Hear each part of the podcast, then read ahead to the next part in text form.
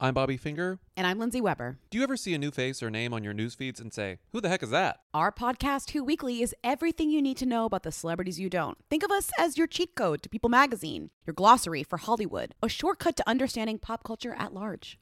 For the past 8 years, Who Weekly has been telling listeners everything they need to know about the celebrities they don't.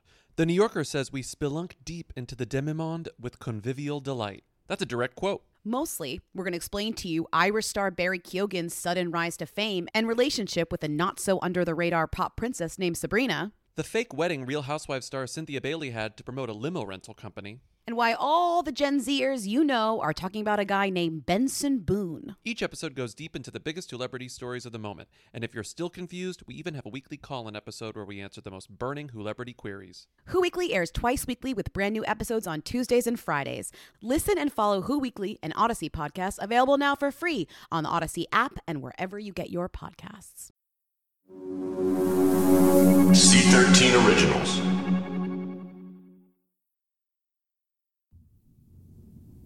So when I was 16, my mother sat my brother, my sister, and myself down and said that she had some news. My father had gotten out of prison. And she handed us each a card. We opened the card, and each of us had a $5 bill in the card. And we each had a little note written in there. Mine said, and I quote, because I remember exactly what he wrote, "My sweetheart, there is not a day that goes by that I do not wake up with your name on my lips." And that's all I remember, but I just remember that first part that he wrote. I thought, what a sweet thing to say with fucking $5. What am I going to do with $5? I think movies at the time were $4.75, so I think I was able to go to a movie. But $5 for 8 years, huh? I went through a lot of emotions then, so I knew he was out of prison. We didn't know where he was. He had sent us some pictures, and I was trying to figure out where those pictures were from. They looked like they were from upstate New York or someplace up in the New England states. My brother sent him a letter saying that he wanted to go live with them, and my father never answered, and that destroyed my brother.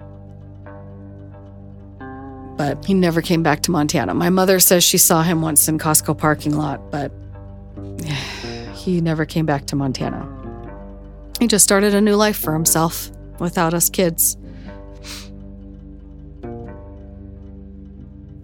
I remember as a kid, the day he got out, I was a freshman in high school. This is my younger sister, Jamie.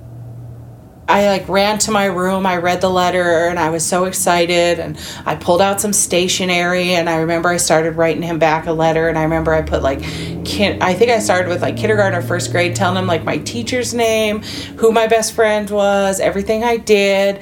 And I remember I got to, I think it was about 7th or 8th grade, and I just remember thinking, why do I have to tell him all this? He's my dad, he should know all this. And I just crumpled up all the papers and threw them away. I thought of it over the years, if he tried to contact me, wanted to see me. I just didn't really have any desire to. I think he was a bad person. And not necessarily because he was a biker, but, once I had kids, my family's always come first. My grandparents, my siblings, my mother, and then, once I started having kids and my husband, they've always been my priority, and that's just how I choose to live my life. I think maybe if he would have tried to keep in contact with us as a kid, things might have been different. He was my family. He was my father. I probably could have forgiven him for everything that happened. But he left. He didn't want to be part of it. The fact that my father's gone, I never knew him, really doesn't bring a tear to my eye. What does that say about me? And, I really kind of struggled with that a lot. But I kind of finally, had the epiphany, is it's not what it says about me, it's really what it says about him. He wasn't a good person. I don't think he was a good person all the way to the end. I think that he thought that he could make a better life for himself and that he could sell a story and sell a book and that would change his life around. I think he was just tired of the hustle. And I think that all this stuff is kind of evidence of that. He still held on to it. He didn't want to get rid of it. He's, you know, I puts a little note with his patches. You know, I take off these patches and throw them down in disgust. But yet he's held on to them all these years. Really, if they disgusted you, why didn't you throw them away and burn them? Why do you have all these newspaper articles of every Hell's Angel story? I could respect the fact that you wanted to be in a brotherhood and be a part of that. But the fact that, you know, that's what you said you wanted to do and you turned on all of that. And you said because you wanted to be a family man and you were tired of all the killing. But yet all I see from this trunk of stuff is one picture of me, but hundreds of letters to all these people trying to make a buck off of your story. But Jackie had a lot of questions, and there's a lot of holes to be filled in. Jackie needs this. This is what she needs to do. She wants to fill in these holes. But I had no desire to be a part of his life and to know him. And even now I don't. Everything that he went through his whole life and stuff, I think it was pathetic, and I think it was sad. What good's a man who's lost his soul? Can't take a stand when his flame's gone cold.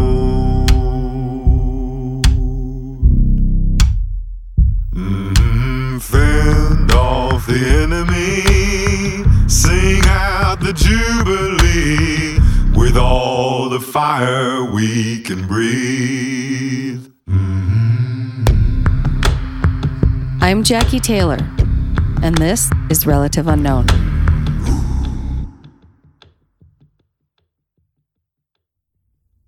When I was younger and suffering the abuse from my mother, I often fantasized about my auntie coming and rescuing me. Because she was so full of love, and she just passed away a couple weeks ago. So it's kind of been a struggle, but she was just so full of love. And I actually tracked her down right after he got out of prison, because I was 16 years old. And I'd been sporadically talking to her ever since, and then I wanted to go see her in 2006. I hadn't seen my aunt since I was 6 or 7 years old when my family stayed on her houseboat. I wanted to surprise her, so I flew to Louisiana. My Uncle Harry picked me up and then took me to their farm in Campty. Here's Uncle Harry. When she walked in the door, my wife said, "Who are you?" And it kind of surprised her. She thought that I just brought my girlfriend home. Because she hadn't seen Jackie in years, you know, since Jackie was a little girl. Because we lost all contact with them. When they went into the witness program, we didn't know where they was at. So when she walked in the door, my wife said, "Who the hell are you?" And she called her Auntie. She says, "I'm Jackie." And I explained to my wife, you know, what the deal was. So they, you know, just got memories together, you know, start talking, asking questions where y'all, you know, been and what happened, you know, to the witness program. But Jackie, she trying to, I can understand and wanting to know about her daddy, the piece of the puzzle that's been missing for years. I wanted to see my auntie and my uncle, yes. But I wanted to kind of go down there and kill my father. I wanted to shoot him, and I just wanted to find out where he was. Most people, you know, lay awake at bed at night dreaming about if they won the lottery, what are they going to buy? I dreamt about how I was going to kill my father. And the night that I arrived, I think they might have seen it in my face. Because they sat me down that night and said, "We think that you should go see your daddy." And I thought, yeah, I'll go fucking see my daddy, all right, yeah. Yeah, I think I should too. Well, I asked Jackie, I said, "I know where your daddy's at. You want to meet him? I'm not, you know, pushing you. It's up to you." Because, you know, she went through a lot of stuff. And she decided she wanted to go visit her daddy. The last time I'd seen Butch Crouch was 1982, when I was 8 years old. Daddy, am I looking at you? Soon you'll be 9. Happy birthday. Happy birthday. Soon you'll be 10. You will be old then? Soon you'll be 11. Soon you'll be 12. Daddy, I love you. I love you, sister. I love you, too. Sure, yeah. Gonna miss you. Sure, gonna miss you, too. 24 years had passed, and now I was about to meet Paul Dohm for the first time. I didn't realize how close it was. It was right over the border. It was an hour and a half away from each other. So my aunt, my uncle, and I drove across the border an hour and a half away to go see my father. She kept telling me, "It's okay, baby. I'm here. I'm here for you the whole time. Don't worry. Don't worry. We're not leaving you. If anything gets weird, we just go. We'll just go. You're with us. Don't worry." So we get there, and he came out, and then I realized what she wanted me to see. He was just a crippled old man living out in the middle of freaking nowhere. And that's what she said. See, baby, he's just a crippled old man now. He don't mean no harm. He trying to live a good life here.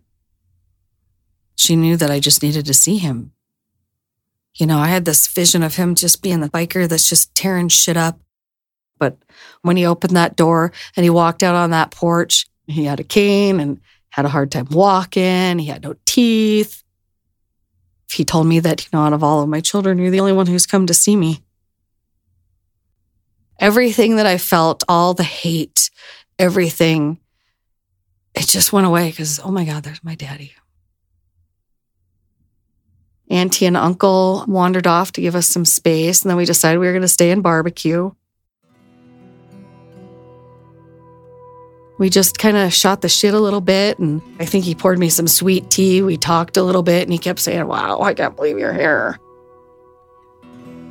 I wanted to ask why he never got a hold of us, and I did tell him that we never moved. We had the same phone number that my mother still has, the same phone number that she got in 1982 when we first got our house. Our phone number's never changed. I told him that, and he was like, "Really?" I remember telling him a little bit that I was kind of upset, but it didn't matter that much. I was sitting with my dad, and he was happy to see me. And I was just happy to be there. If that makes any sense, I don't know. But it did. It just all went away. I mean, just seeing him like that. I can't explain it, and I didn't expect it, because I thought for sure I was going to kill him that day. Then Auntie and Uncle asked if I was okay with riding up to the grocery store with him in his car, just me and him. So we went to the store together, and... It was a little awkward, but I'll never forget when we got to the grocery store, because he wrote a check and they asked him for his driver's license. And it was a driver's license from like the day he got out of prison. And the lady was giggling. She's like, "Yeah, what is this, you 20 years ago?" And he got really, really nervous and was looking at the ground and kind of kicking it at his feet. And I just thought, wow, she has no idea why that driver's license is 20 years old. You know, and just seeing what he went through in the grocery store, just trying to write a check. He's still struggling every day. You know, he's just hiding. After seeing him that day, we started corresponding. We exchanged emails and things. And I'd wake up in the morning, "Did my daddy send me an email?" You know, I'd read his email, and then I'd quick send him an email before I had to go to work. And then as soon as I got off, you know, I was checking my computer to see if daddy sent me an email. And it was just cool. We were rekindling that father-daughter thing. "Hey, sweetie. Yes. I'm going to keep coming at you with the truth. Mainly because you don't know me at all. Just that handle of snitch I wear. And if that was what it took to save some lives and get the truth out among the membership, then so be it. But don't picture me as some kind of sniveling junkie in the corner hiding. I have a lot of pride in what I tried to accomplish with the truth. I blame myself for the failure of all I tried to do. And if there is one thing that every member who sat in those courtrooms listening to me can say, it's that I never lied. Never. Over the next few years, I got a handful of messages from the Child of Wind, which was my dad's name on email. That last one was from 2012, the same year he sent this letter to the Social Security Administration attempting to get disability. The stab wounds he'd suffered back in 1971 during the Polish Women's Hall fight had caught up with him. He was in constant pain and could hardly walk. To whom it may concern, my name is Paul Allen Dohm. I'm 70 years old and my body is in need of attention badly.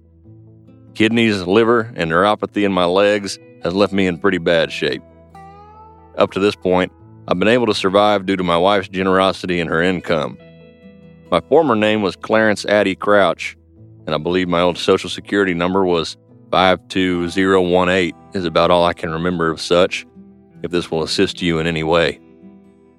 As you'll see, I have very little work records, but hopefully in many ways, I made up for such in all my efforts in numerous courtrooms across the country. Please, if this could be somewhat rushed or hurried along, I would be more than appreciative due to my condition and need to seek medical attention and care. Thanking you in advance, Paul Dohm, Lake of the Pines, Texas. What I learned about my father was that he was going through a lot of physical pain. He was having a lot of problems getting disability, getting Social Security, getting any help from the government like they'd promised him so long ago. This just got worse and worse over the years to where he could barely walk. He could not afford any of the surgeries or medications that his doctors had suggested. And I felt his pain and I felt his frustration at the fact that nobody was helping him. While waiting for a response from Social Security, he sent this letter to the U.S. Marshals.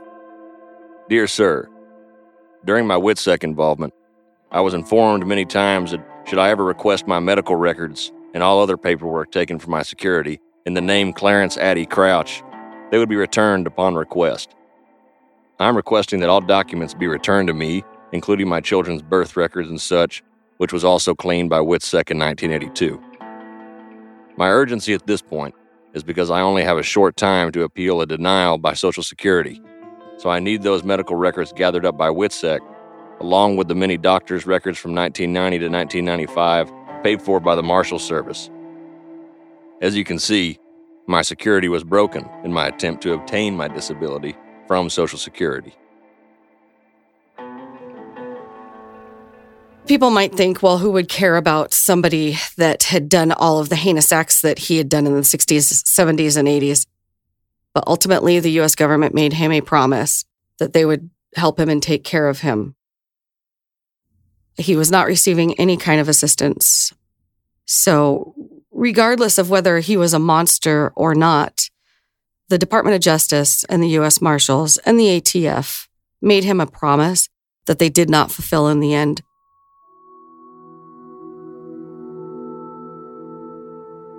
It's easy to take your identity for granted. And it's easy to forget how one little piece of paper, a birth certificate, makes all the difference in the world.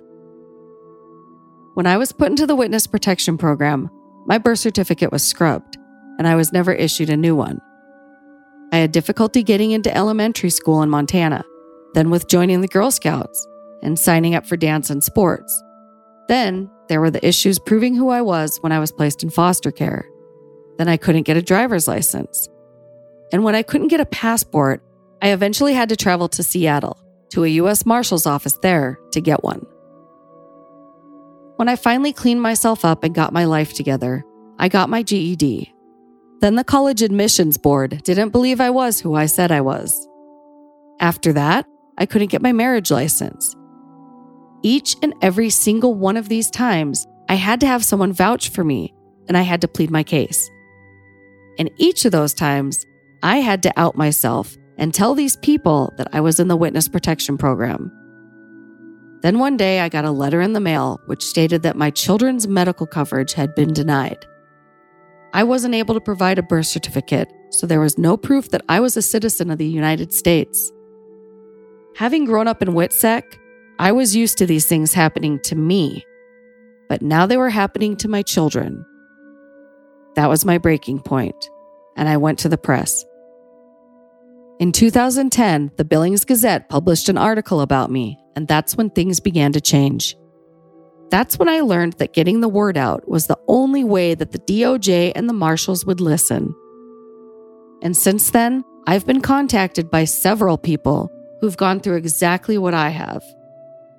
And my advice every time is to talk loud enough so that the government listens. My father could have used that advice. In March of 2012, he received a denial for disability from the Social Security Administration because he couldn't provide enough personal information. The last correspondence I found relating to my father's health was a Freedom of Information Act request that he filed in March of 2013, just 3.5 months before his death. He was asking for his medical records from before he entered witness protection.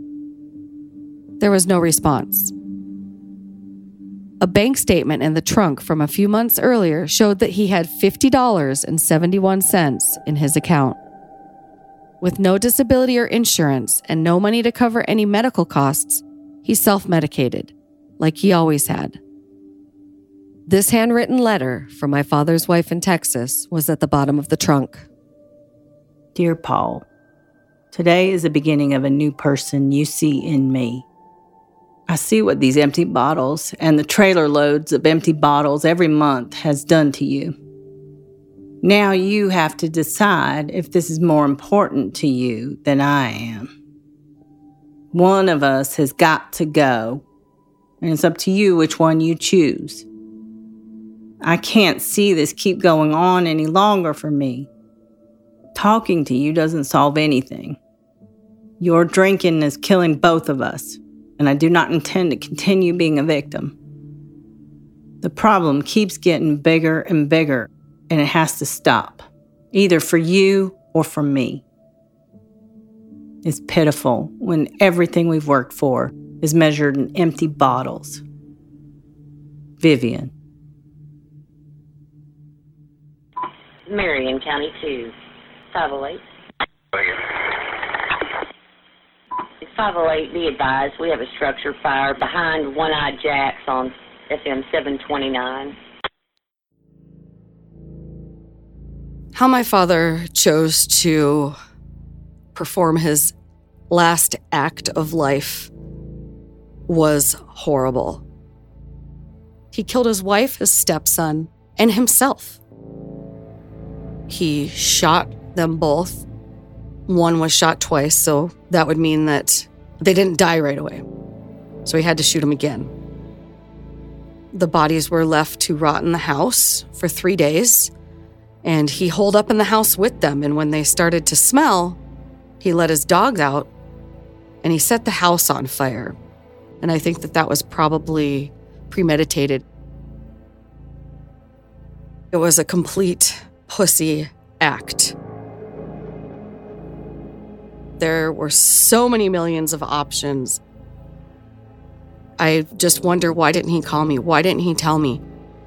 I was his only child that reconciled with him and that talked to him. He once bragged about having over 13 children. I was the only one that talked to him during that time period, and he knew that he could always call me, and I would have helped him through this situation. So I'm very torn in my emotions. I'm mad still that he did that. There's so many other things that he could have done instead. But I feel sorry for that fucked up little boy that grew up to be a man who was the monster and the horrible, horrible, disgusting human being that he was.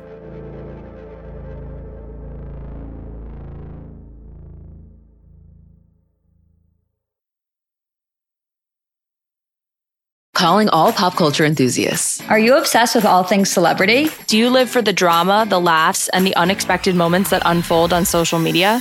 Then you're going to want to tune in to the Comments by Celebs podcast. Join us 3 times a week as we deep dive into every aspect of pop culture. Whether it's dissecting the latest trends or just chatting about your favorite celebs, Comments by Celebs has you covered. We have new episodes out every week. Follow and listen to Comments by Celebs on the free Odyssey app or wherever you get your podcasts. Hi, this is Amy Poehler, here to tell you about a new improvised show from Paper Kite Podcasts, the team that brought you Say More with Dr. Sheila. Check out our new parody podcast, Women Talking About Murder. It's a show about women talking about murder. Every episode features special guests, twists, turns, and the mystery of a missing co-host. Available on the Odyssey app or wherever you get your podcasts.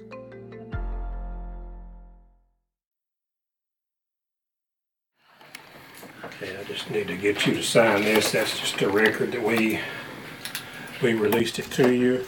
Are y'all going to, you're going to have a service this afternoon? Yeah, we're going to. Are you going to scatter his ashes or keep them, or what do you think? Both. Okay, all right. One thing I might let you know about. A week after my father's death, in July of 2013, I came down to stay at my aunt and uncle's farm in Camden, Louisiana. After, I went and met with Sheriff McKnight in Jefferson, Texas.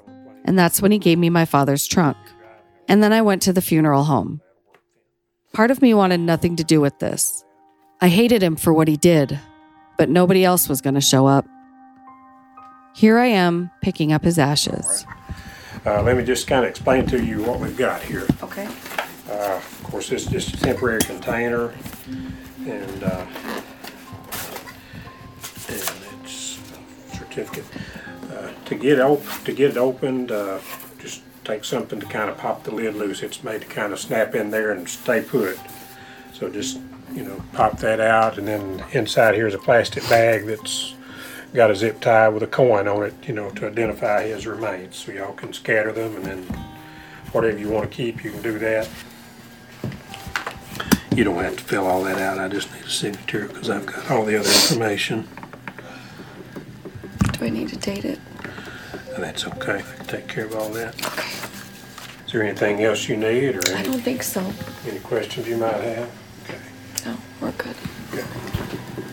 I just want to let you know, I saw the thing on the local news, and I was touched by that. I just want you to know that I do care, and I hope things get better for you. Thank you. Okay. All right.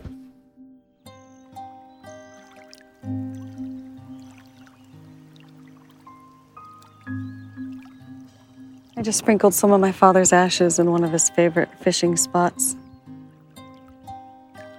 He really loved it out here, and this was where he was happiest, so this is where he needed to be.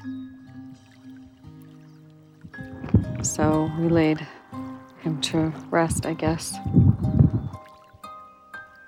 Is this closure for you? No, not at all. I just have a lot of unfinished business.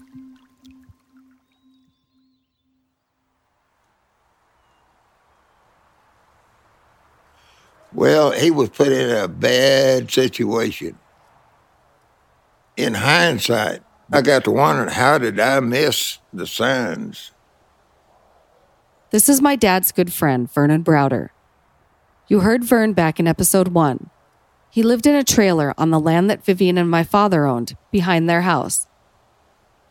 He was trying to get disability. Now, here he is, 74 years old, with a bum leg, in pain all the time. Can't do anything, and the government was ignoring him. They would never do anything for him, nothing. He was crippled up, hurting, and he finally made a decision. It wasn't the right decision, but it was a decision. Before I left, Vern walked me over to where my father kept his garden. Well, Paul had a grapevine here that had the white grapes on it, but it was the sweetest grapes that I've ever tasted. But the fire killed them, so they were right in here. This used to be his garden. Used to be happier times here. I mean, it makes me very sad to come over here and look at the house where it's burned down. It really makes me really sad to see that, because it brings back a lot of memories. But time heals everything. In episode 1, Don Wisniewski told the story of knocking on the door at my dad's house because he and Vivian hadn't shown up for their 4th of July barbecue. And even though there was a sign on the door that said, "Gone to Louisiana," she'd found my dad inside. Later, Don realized that Vivian and her son had already been killed, and their bodies were still in the house while she was standing in it. I was surprised to hear that Don and her husband Dale had nothing but fond memories of the Domes. They'd even set up a makeshift memorial. This is a paver, and it has a carving etched into it of a hummingbird, and it was at Paul and Vivian's. It was by the door in front of the house. And I brought it here to be in the garden, in the planter with the flowers and the greenery that came from the RV park. And when we got it was all charred from the house fire and all of that. So it reminded us of Paul and Vivian. It was, as far as I'm concerned, they were really good friends. Whenever I drive past there, I think about Vivian and Paul. We never forgot them. And, you know, it always makes me wonder, you know, how Paul could have done that. He wasn't an awful person. He could be grumpy sometimes, and Vivian would just, you know, say, well, his leg's probably bothering him. I guess you don't always know people.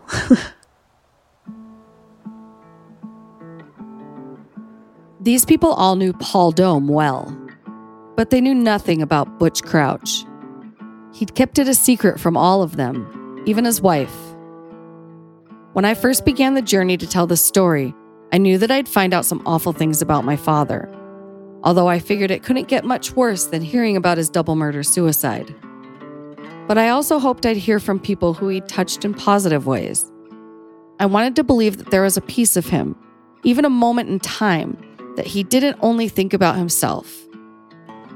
But hearing from his friends didn't make me feel any better about him. It actually makes me feel worse, because I know the truth.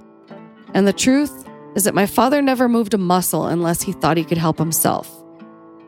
The truth is that he sacrificed his family and left us to struggle in Billings, Montana.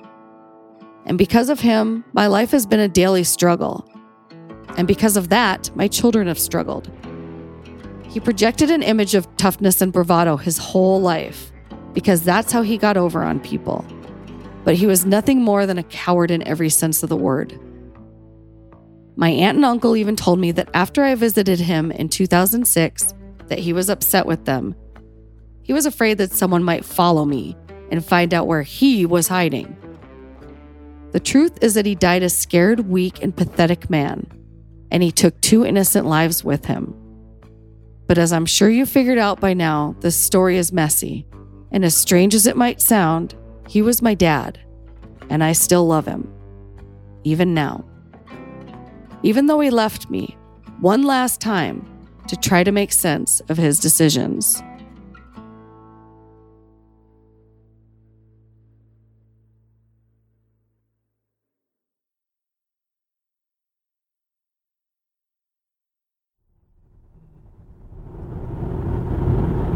Dad was the same age as I am now when everything happened with the club, or when he turned. It's kind of weird to think about. This audio is from April of 2015. It's almost 2 years after my father's death, and I'm driving in Cleveland. I'm in town visiting my uncle Mean Gene and my cousins. But I'm also here to do something else, something that I knew would be one of the most important things I would do in my life. I had a dream last night that I went to the club and they're all being fine and everything was cool.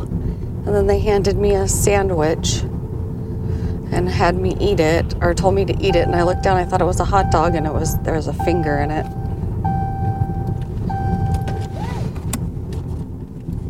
Everybody is nervous about the Hell's Angels still. They're concerned about what they think, and me, on the other hand, it's a story that needs to be told.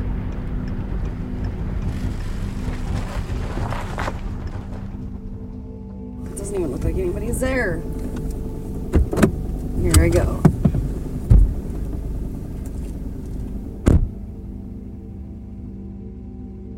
Ever since Sheriff McKnight gave me my father's trunk and I opened that Ziploc bag with his patches inside, I thought about this moment.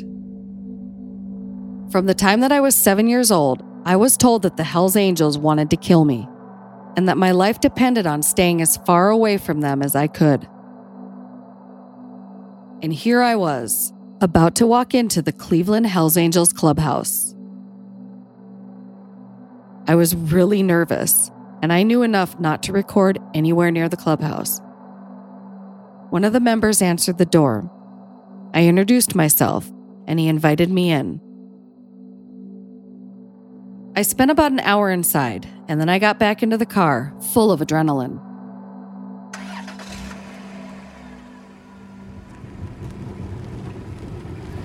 I was nervous. I didn't know who was going to answer the door. I didn't know how he was going to act towards me. And then I just told him I just have something. I brought it a long way. Said, well, and he asked, why did you come to Cleveland? I said, because I need to give these patches back. These patches are not mine. They belong to the club. Everybody thinks I'm crazy for bringing them here, but it's something that needs to be done. I said, do you know who I am now? And he said, yep. I said, do you know what I've gone through? And he said, yeah, I do, actually. Like, you're on the witness protection program, right? I'm like, I sure am. He knew exactly who I was. Once it clicked, oh, okay, yep, I know who you are, yep. I'm like, everybody thinks I'm crazy for coming here. And he's like, you know, you're returning these, and not many people would have done that, but you did. So we really appreciate that this is where they belong.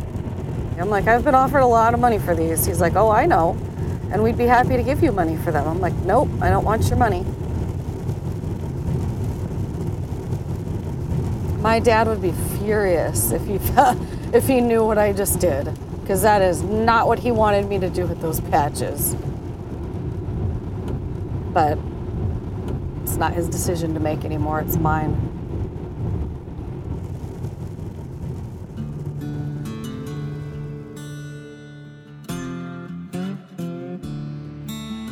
For me, there were so many different emotions wrapped up in those patches, so much meaning. That's why it took me almost 2 years to bring them back to the clubhouse. But once I did, it was a relief. Like a burden had been lifted, and I finally felt some sense of closure. It felt like I could move forward now with my own life and not have to keep looking back at my father's. But the very next day, I got a phone call. I'm standing there talking to my uncle, and my phone rings, and I look down at my phone, and it's somebody from Ohio. And I said, hello? And he said, hey, Jackie, this is Andy Shoshone. Andy called me. And Andy is the man that my father testified against twice. But now I'm talking to him on the phone, this man that I've been hiding from my entire life, this man and his friends. And I'm shaking like a motherfucker. And I'm trying not to shake. I'm trying to keep my cool. I'm trying to keep my voice cool. But I'm freaking out, and I'm pacing on the little pebble path. And my uncle is watching me intently. And he's trying to listen and watch me. And I'm, how's it going, Andy? Hey, you know, Andy said, I heard about what you did. And we just wanted to know if maybe we could take you out for dinner. Do you have any plans? How long are you in town? So I made plans to have dinner with Andy Shoshone and another Hell's Angel named Kenny Yates, who was a member at the same time as my dad. They let me pick the restaurant, so I chose a place down the street from where I was staying with my cousin so that she'd be close by if anything went wrong. I was nervous. Yeah, I was nervous because I'm the daughter of the man who tried so desperately to lock them up. And I'm going out to dinner with them. There's the little thing in the back of my head that, what if you're just fucking stupid? What if you're just being too trusting? What if what if they really do want to kill you? It was nerve-wracking to me, but I had to see if I still had anything to worry about. They were actually standing outside waiting for me. And I recognized them right away. They're two guys in leather jackets. They weren't wearing their colors, but they were standing outside of the door. So we went and we got a table. So I'm sitting down with these guys that every sect of the government has told me for the past 30 years are out to kill me. I'm sitting down to dinner with these guys now. One of the first things that both of them said was, thank you so much. You know, that's fucking balls. We're just so thankful that you did that and that you knew, and, you know, you have our undying respect. And we're always here for you. And how's your mom? How is your mom? Please tell her that we miss her and we love her and there was never anything to be afraid of. We would have never hurt you and the family. That's a bunch of bullshit. And they both said that over and over. Kenny reached across and grabbed my hand at one point and said, you never had anything to worry about. I hope you realize that. We went and we talked to your grandfather shortly after this happened and told him, our only concern is we're butches. We're not interested in marrying the kids. And when they told me that, I studied every millimeter of their faces. And I knew that they were telling the truth. We should have never been put in witness protection in the first place. Everything that the marshals had said, all the threats and everything, that was all a bunch of bullshit. I just call bullshit on it all. We were never in danger. I really strongly feel that with every ounce of my being, that it was just all in vain. The ATF and the marshals used us as pawns in their little game of trying to expose organized crime in the late 70s and early 80s. We were used by the U.S. government. And it was almost a competition between different agencies and agents as well as who was going to take down the club. And we, my fucking family, were collateral damage. It gave me a lot of peace knowing that I was safe now, but it also lit a huge fire. I knew that something had to be done about WITSEC. What I'm looking to change is I don't believe that children should be put on WITSEC. And the children that have been put on WITSEC, none of them have health coverage. None of them have mental health care. Nobody's being checked on. So am I asking for money for these people? No, not at all. A lot of people think that, well, they just want money. No, I'm not asking for that. I'm asking for proper identification, proper health coverage, and proper mental health care. Those are the three things that I'm asking for the current people that are on WITSEC. I don't care about the criminals that snitched out their buddies so they didn't go to jail. I care about the children that have been put on WITSEC from the day that WITSEC started. Those are the people that I care about. My advice would be to appoint a special advocate for each individual child. And there has to be something to prove that this child is in grave danger before they're put on witness protection program. Maybe there are circumstances where the children are in danger. Should they be given to their parents that have committed crimes? Fuck no. They should be put in a completely separate environment. I would have had a better chance in foster care. If it was an innocent witness that was on the streets and saw something happen, that's completely different. But my mother and father, they were definitely not innocent in this. And why were we given to them to raise? Why did they place three little children with a serial killer. The definition, according to the FBI, of a serial killer is somebody that kills two or more people with time in between. My father killed many people with time in between. He's a fucking serial killer. What was his last act? He killed his wife, his stepson, and himself. He was a monster. He was a horrible human being. He was evil to the core. Still to this day, I'm baffled how this happened. And it's not just me. There are plenty of other children that were put in the same situation. I've had a lot of other children of WITSEC reach out to me. So that's my responsibility as a human being, to help these other people that are stuck. I often compare it to walking across a busy street, and I make it to the other side, and I look back, and there's a little old lady that stumbled. Well, just because I made it to the other side safely doesn't mean that I don't have a responsibility as a human being to go help that little old lady safely across. I'm working with a man who just turned 50 years old and fought for our country, and he's struggling with his identity right now, and that infuriates me. He has no birth certificate. He has no passport, and he doesn't know what he's going to do. And I'm not going away, ever, until everything is rectified, until this program is systematically revamped from the ground up. There's just so many issues that need to be addressed here. And my ultimate goal is to end up on the Capitol steps and testifying in front of the Senate Judiciary Committee. Possibly form a special committee within the U.S. Marshals. Somebody like me who actually cares and has time to help these people. And I'm not going to shut up, and I'm not going to go away. I'll do anything I can, but this is going to be changed. And I'm not going to stop until it is. Jackie will take the shirt off her back for anybody. She will do anything and everything to help anybody out. And she is so compassionate about people. It's just amazing.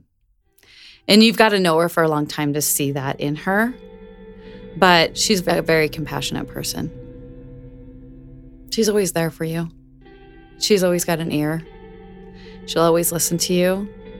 She'll always help you. And she's funny. I love her personality. I get a kick out of her. I worry she's going to get me in trouble sometimes. But she's just an amazing person down deep inside. If she needed me to do anything for her, I would do it. And she loves her friends. She's loyal to us just as much as we are to her. She didn't have a closeness in her own family. So when she reaches out to someone as a friend, she pulls them in and they become a part of her family. They become her family. She's got a big heart. Even if you wrong her, you know, she gives second chances, and maybe she shouldn't, but she's got a big heart. She tries to act like a tough girl, but I see it in her eyes, and I see it when she talks about it. It's hurtful. She's in a lot of pain when she talks about her dad. You know, the ghost of her father always is there.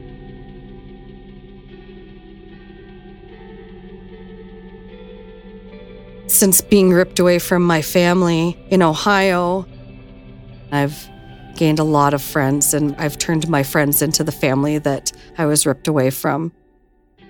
So I have many nieces and nephews, many, many dear friends, lifelong friends, and they mean the world to me. They brought me back. I'm forever thankful to the people in my life, and they're always there. So, you know, what I lack in my family, my friends have more than made up for it. I'm very proud of this town. I fought it for so long. I never wanted to be here. And now I'm in love with my town, and I never want to leave. The sense of community here is like nothing that I've ever seen or witnessed anywhere else. If I had anything good to say about the Marshalls, it's they picked the right town, because I love this place.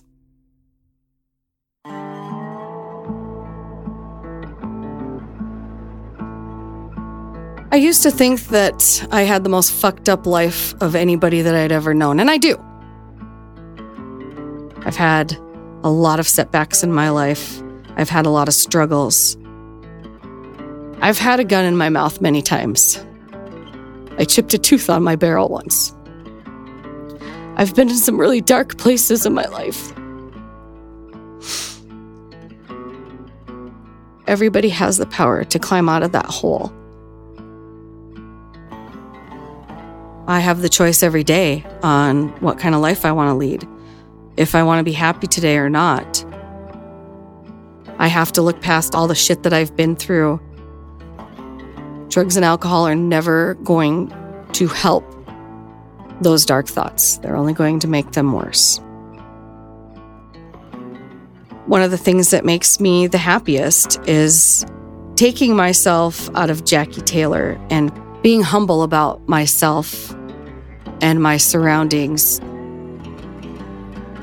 I've gained a lot of happiness serving dinner at the Montana Rescue Mission on Christmas Eve, working in hospice, taking care of people in the final stages of their life, starting a 501c3, helping families in crisis.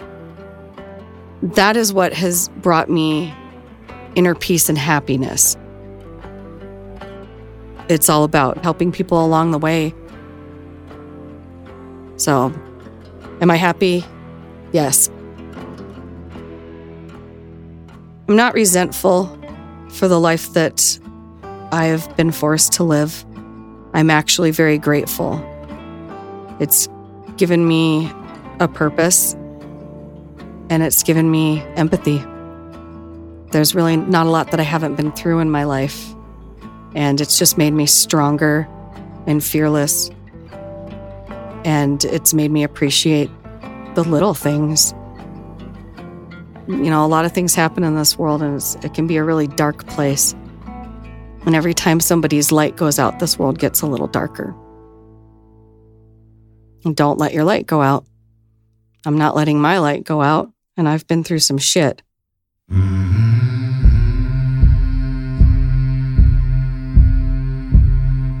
Without the light, or the darkness come, all through the night, the shadows will run,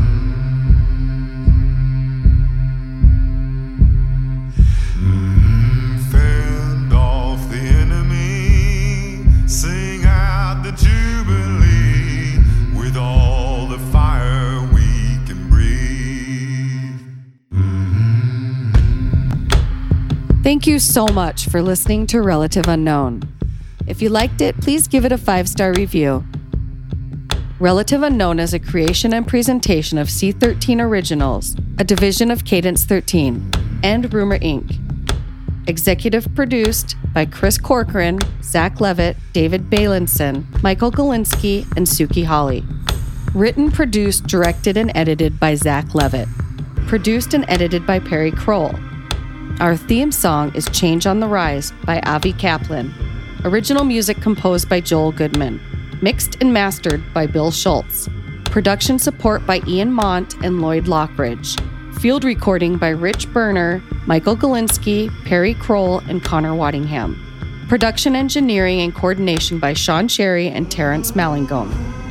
Artwork, marketing, and PR by Kurt Courtney, Josephina Francis, and Hillary Schuff. I'm Jackie Taylor, and thanks for listening to Relative Unknown.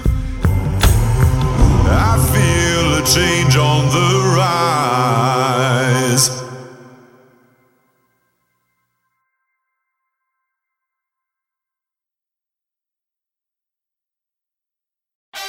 I'm Lauren Sherman, the writer behind Puck's Fashion and Beauty Memo line sheet, and I'd like to welcome you to my new show, Fashion People.